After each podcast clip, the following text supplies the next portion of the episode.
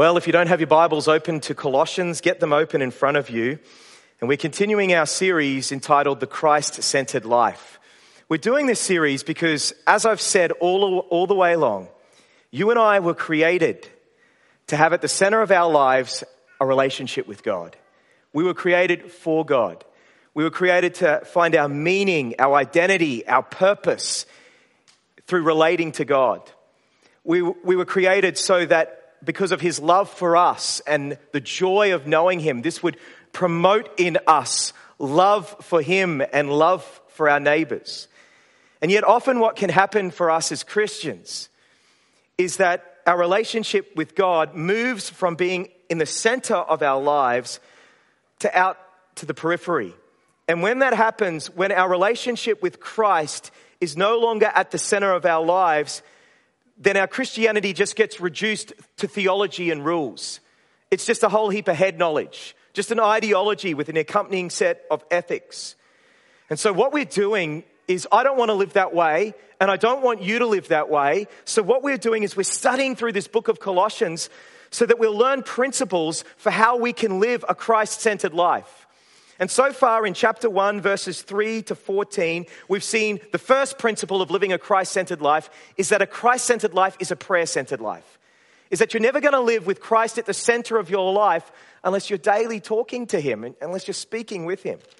And then, uh, and then a few weeks ago, we looked at verses 15 to 23, and we saw in this amazing passage, Paul talks about the supremacy of Christ the supremacy of Christ's character. He is the image of God. The supremacy of Christ over creation. He is the ruler, the firstborn over all creation. He created all things and sustains all things. And then we saw the supremacy of Christ over the church. He is the head of the church. And I got you to underline verse 18 in your Bibles so that in all things he might be preeminent. And I said the second principle of a Christ centered life is that a Christ centered life is a life in which Christ is preeminent where you are seeking every, in everything in your life, you are seeking to honor Christ. You're seeking to honor Him in your finances. You're seeking to honor Him in the way that you use your time. You're seeking to honor Him in your relationships. You're seeking to honor Him in your work. He, he is the one who you're trying to put first in your life in all things. And then we came last week to verses 24 to verse 7. And this was another feast of the scriptures, wasn't it? We saw in this passage the sufficiency of Christ that Christ is the hope of glory. Christ in you is the hope of glory. And that in Christ are hidden all the treasures and wisdom and knowledge of God.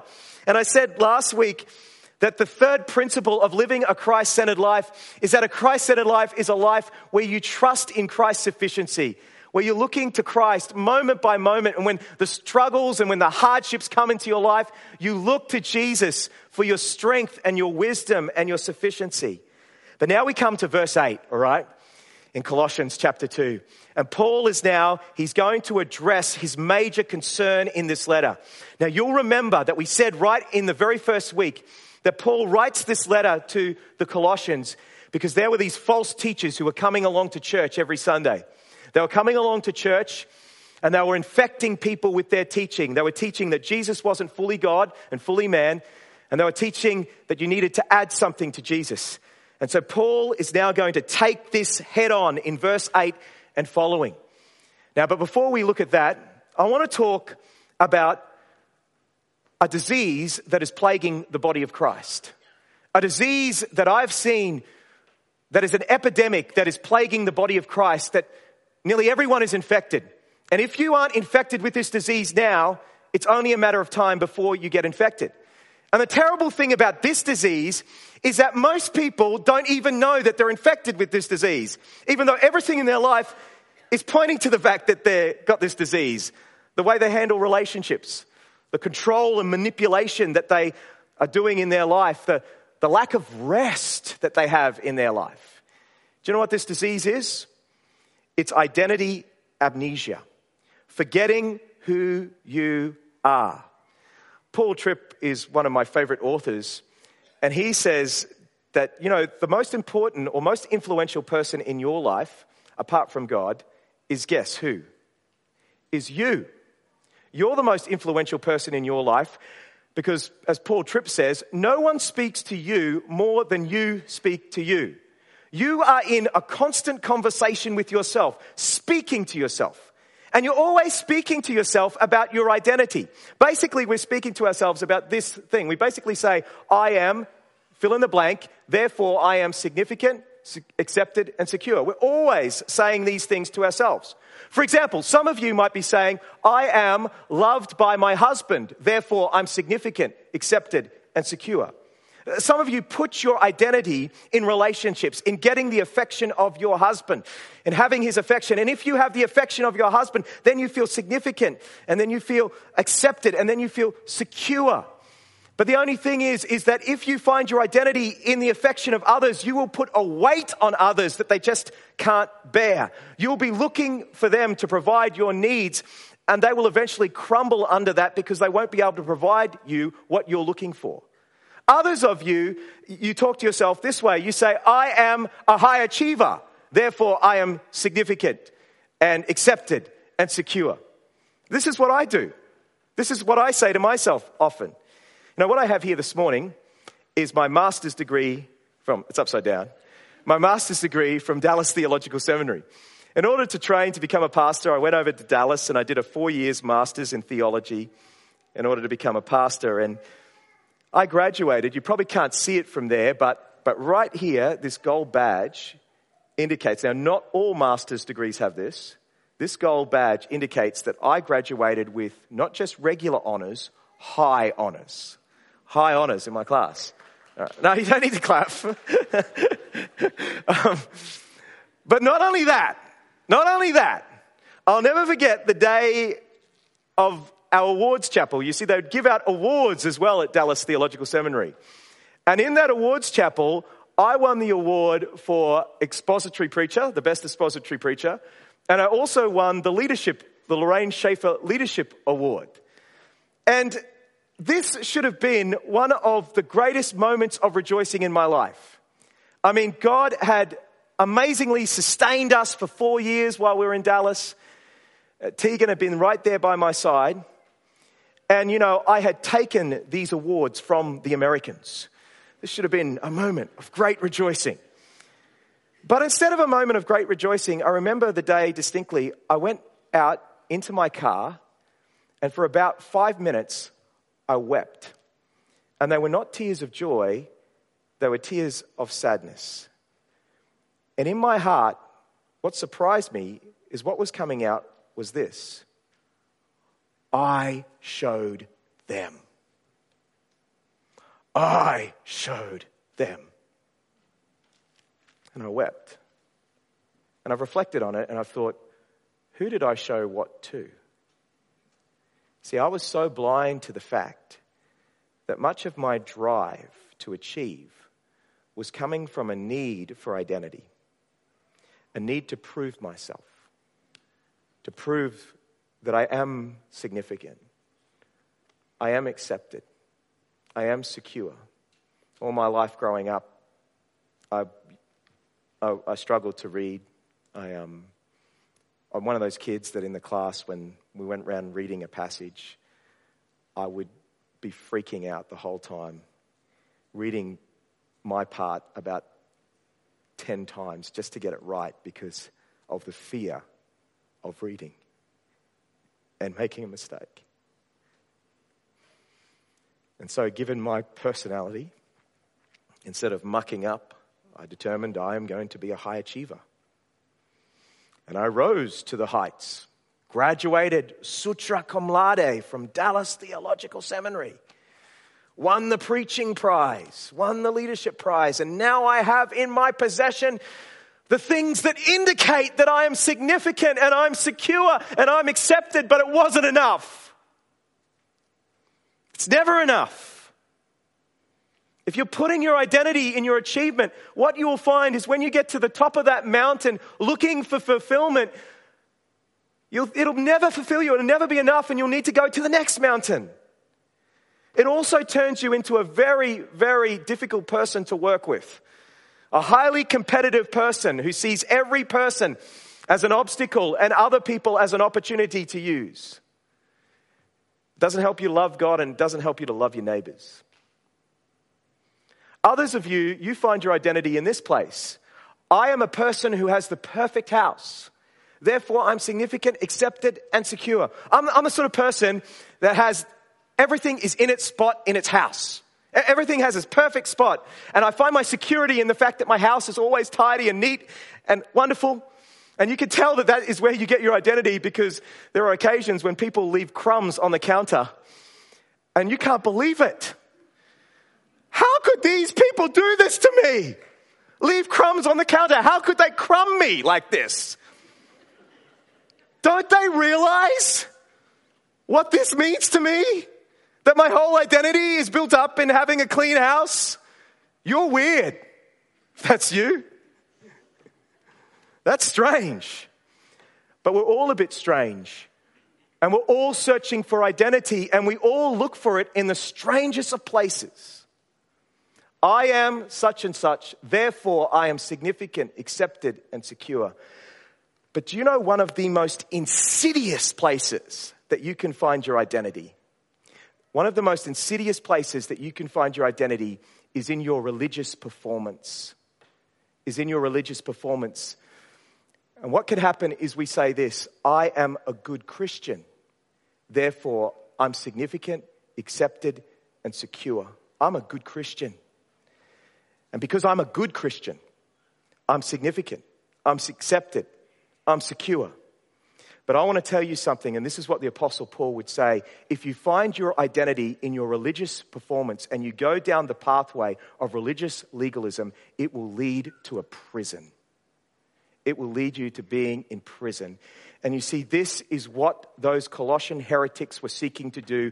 They were seeking to lead these believers into prison. And that is why, look in verse 8 in your Bibles, Paul says this. He says, See to it that no one takes you captive. The word captive means to be bound and put in prison. See to it that no one takes you captive by philosophy and empty deceit according to human tradition, according to the elemental spirits of this world, and not according to Christ. Make sure, be on your lookout, see to it that no one puts you in this prison of religious legalism where you're finding your identity from your religious performance. Now, what were these teachers saying? Well, they were basically saying three things. Look down in verse 16. Firstly, they were saying, to be a good Christian, you must follow the rules. I mean, you've got Christ, but to be a good Christian, you've got to follow the rules. Look down in verse 16. Therefore, let no one pass judgment on you in questions of food and drink, or with regard to a festival, or a new moon, or a Sabbath. They were saying, in order to be a good Christian, you've got Christ, but what you need to do is you need to follow the Old Testament. You need to add to Christ the keeping the Sabbath, keeping the food laws, keeping the festivals. And Paul, obviously, in verse 17, he says, These are a shadow of the things to come, but the substance belongs to Christ. The reason we don't follow those things today is because all of those things in the Old Testament pointed forward to Christ, and now Christ has fulfilled them, so we don't need to keep them. But yet, you will find legalists come into the church, come into church, and they'll say, In order to be a good Christian, you need to follow the rules. And they'll have a set of rules for you to follow, not biblical commands, but rules, their own rules that they make up. And this is what good Christians do they follow these rules. I'm going to speak a little bit more about the church environment that I grew up in, but I grew up in this church environment where to be a good Christian, there were certain rules that you followed. Women never wore slacks to church. That was a rule. Christians on Sunday, they didn't go swimming. That was a rule. There was all these rules that you had to follow in order to fit in and be a good Christian.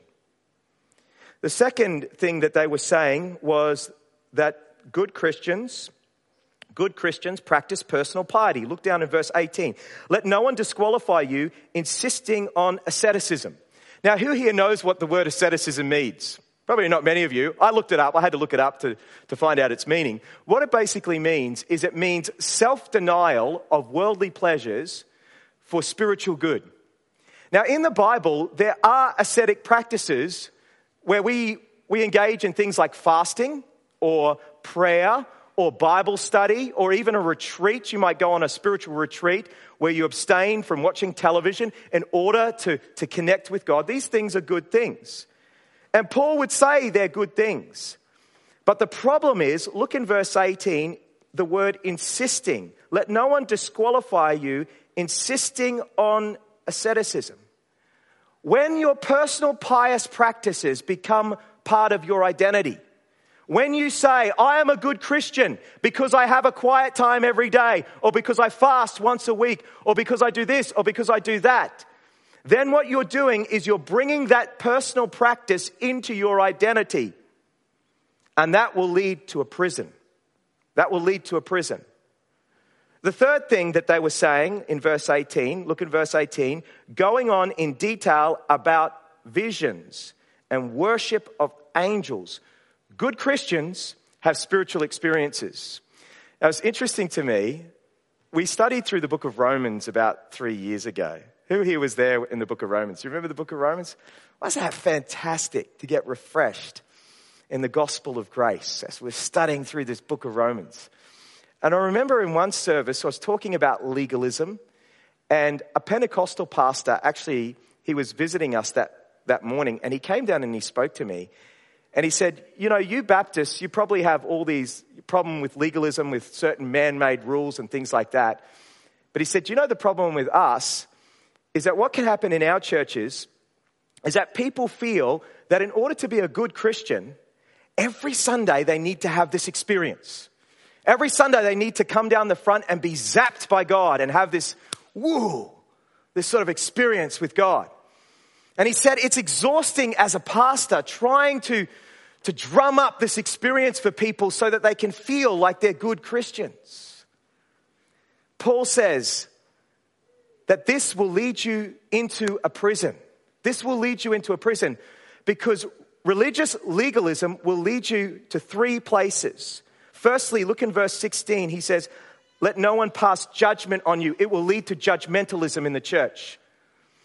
A church where people are getting their identity upon their religious performance will lead to a judgmental attitude in the church. Secondly, look in verse 18. It will lead to spiritual pride. Notice he says they're going on in detail about visions, puffed up without reason by his sensuous mind. It will lead to spiritual pride that I'm better than you. But the very worst thing that it will lead to is verse 19. Look at verse 19. And not holding fast to the head, from whom the whole body, nourished and knit together through its ligaments and joints, grows with the growth that is from God. The worst thing about legalism is it will disconnect you from Jesus, who is the one where spiritual life comes from. You know, and I've seen it in churches that legalists come into the church and they insist to be a good Christian. You need to follow the rules to be a good Christian. You need to have personal piety to be a good Christian. You need to have spiritual experiences and they form it in your identity. And then what that leads to is judgmentalism, spiritual pride, and God resists the proud. So you lose a connection with Christ and the church just becomes a shell. There's no spiritual life in the church anymore. Now, growing up, I had two experiences of church growing up that were very contrasting. My first experience of church, the first 12 years of my life, is I went to this, this church, and they were a church of people where the people were getting their identity. Do you understand what I'm saying about this? Are, you, getting, are you tracking with me? What you're saying in your brain is, I am a good Christian because I do this, this, this, this, this. That's what makes me a good Christian, my religious performance.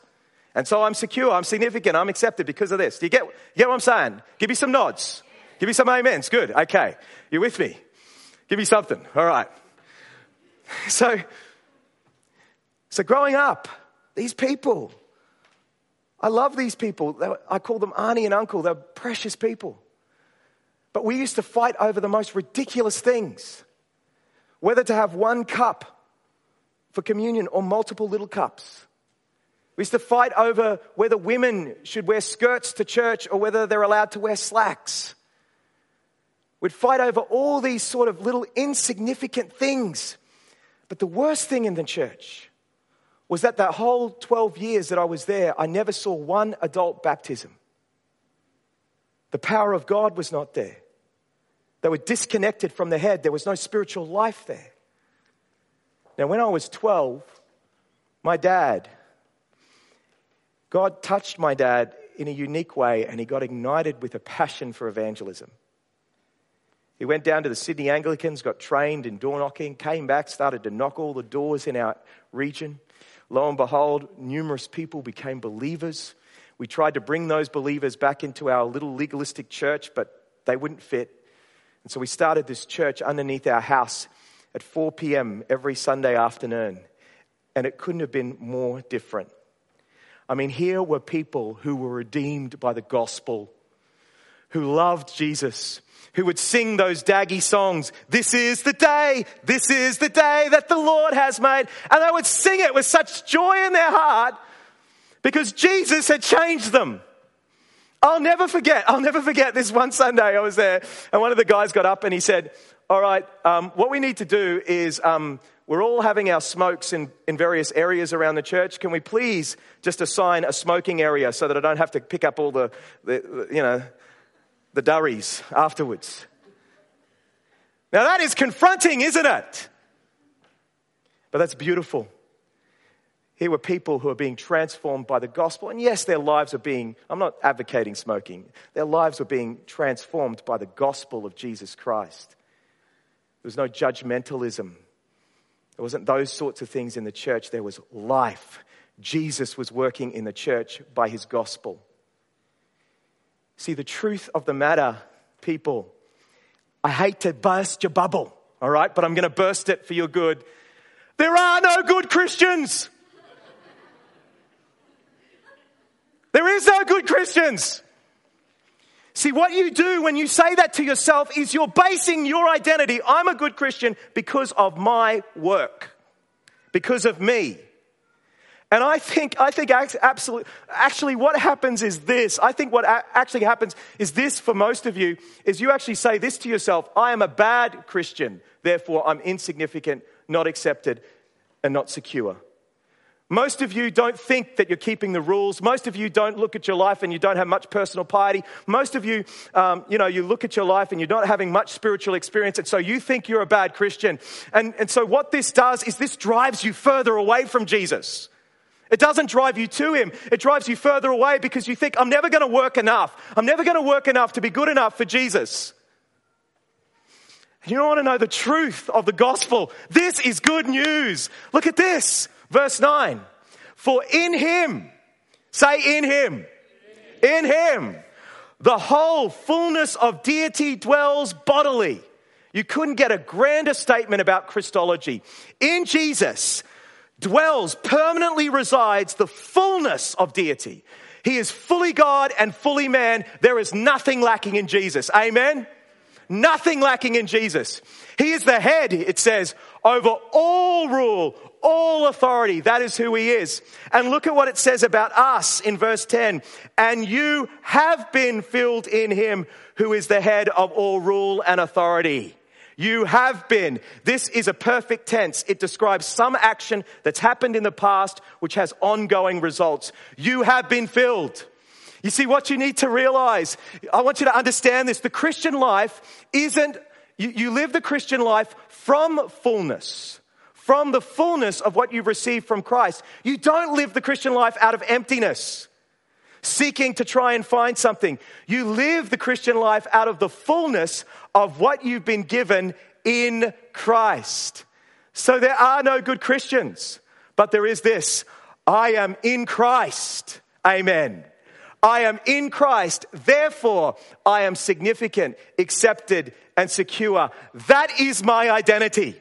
That is what I should be looking for. Who cares about Dallas seminary degrees? They mean nothing. Who cares about whether your house is perfect or anything like that? Well, I'll care if I'm coming over on Friday night for dinner, but it doesn't really matter. It doesn't really matter in the scheme of things. What matters is that you are in Him.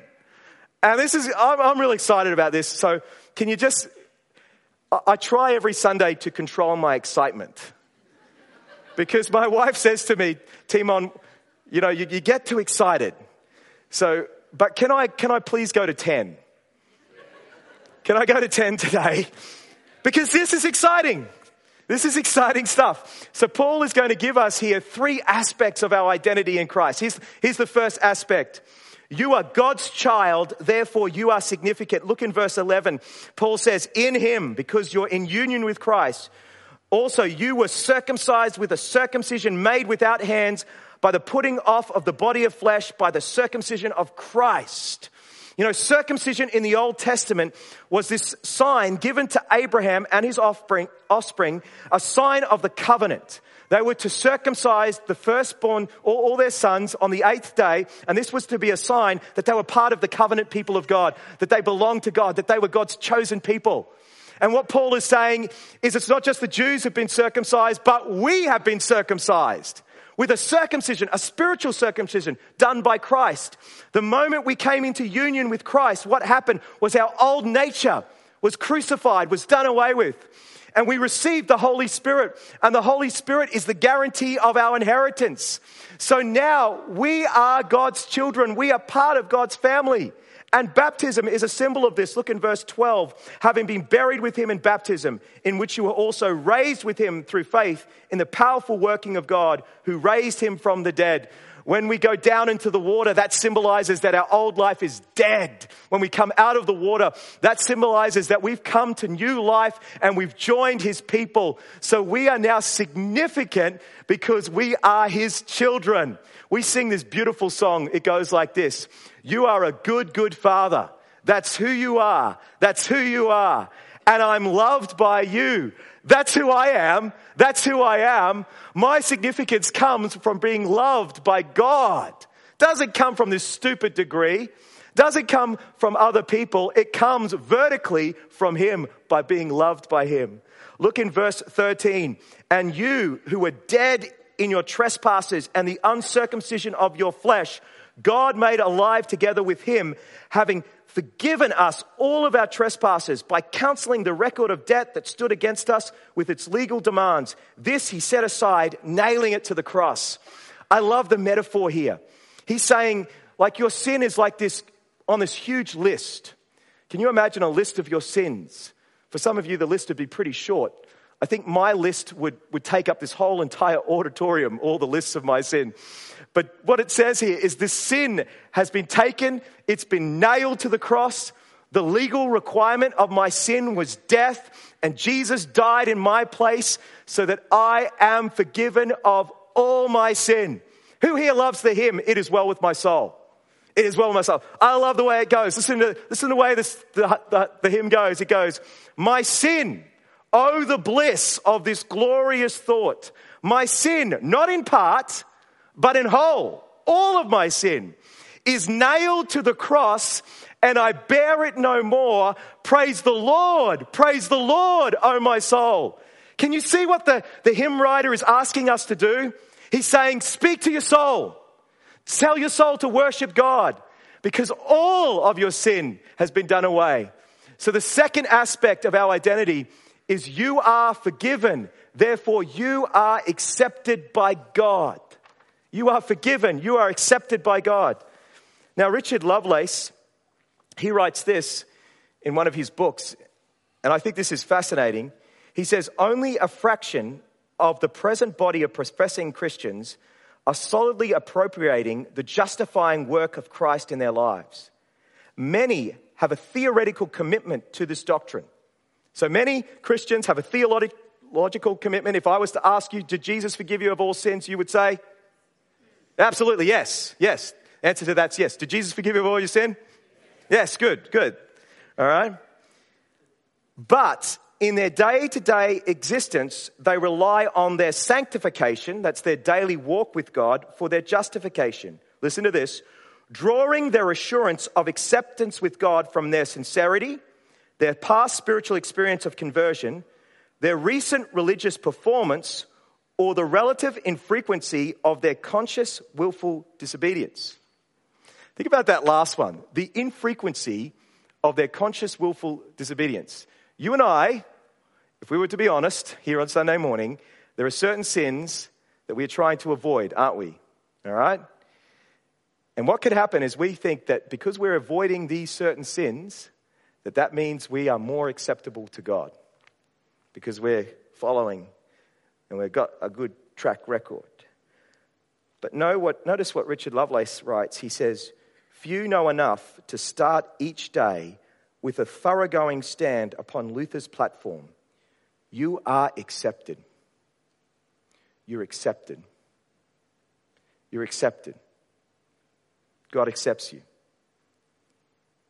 Looking outward in faith and claiming the holy alien righteousness of Christ as the only ground for acceptance. Relaxing in that quality of trust, which will produce increasing sanctification as faith is active in love and gratitude. Do you start each day waking up saying, Thank you, God, I am forgiven. Therefore, I'm accepted by you. My acceptance isn't based upon my religious performance, it's based upon Christ's religious performance. There are no good Christians. There's only a wonderful, good Savior. The third, it gets even better. The third aspect of our identity is found in verse 15. Look at this. He disarmed the rulers and the authorities and put them to open shame by triumphing over them in Him. The rulers and the authorities there, they're the satanic forces. And what Paul is saying is he's saying this third aspect of identity is that you are standing in the victory of Christ. Therefore, you are secure. You're standing in the victory of Christ. Sin is defeated. Death is defeated. The devil is defeated and you are standing in his victory. I love how Paul puts it at the end of Romans 8. He says, I am convinced. Everyone say convinced. I am what? Convinced. I'm convinced. I'm absolutely persuaded that neither death, nor life, nor things present, nor things to come, nor heights, nor depths, nor any other thing is going to separate me from the love of God that's in Christ Jesus. I am secure in Him. Whatever comes my way, it doesn't matter because on that cross, He defeated sin. He defeated death. He defeated the devil. It's done. It's over. It's defeated and I'm in Him. Amazing security that you have in Christ. Amazing security that you have in Christ. But have you got identity amnesia? Have you forgotten who you really are? Are you seeking to find your identity in achievement? Many of you are people pleasers. You find your identity in having people pleased with you. You know that doesn't work. You know that doesn't fill you.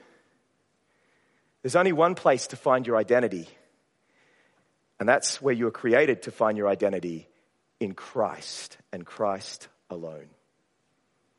In Him. Now, how do you actually, like, um, how do you actually um, apply this? Find your identity in Christ? Well, you're going to have to come back next week because next week we're going to look at verse 20, chapter 2, verse 20, to chapter 3, verse 4, where Paul talks about living free in Christ. But you can read ahead. You're allowed to do that. But this is the fourth principle of living a Christ centered life. A Christ centered life is where we get our identity from Christ alone. It's not a horizontal thing. We don't get our identity on the horizontal, we get it from the vertical, from Christ, in Christ alone. Let's pray. We hope you enjoyed this sermon. Again, if you would like any information about the life at OBC, please go to our website at www.oaktonbaptist.org.au.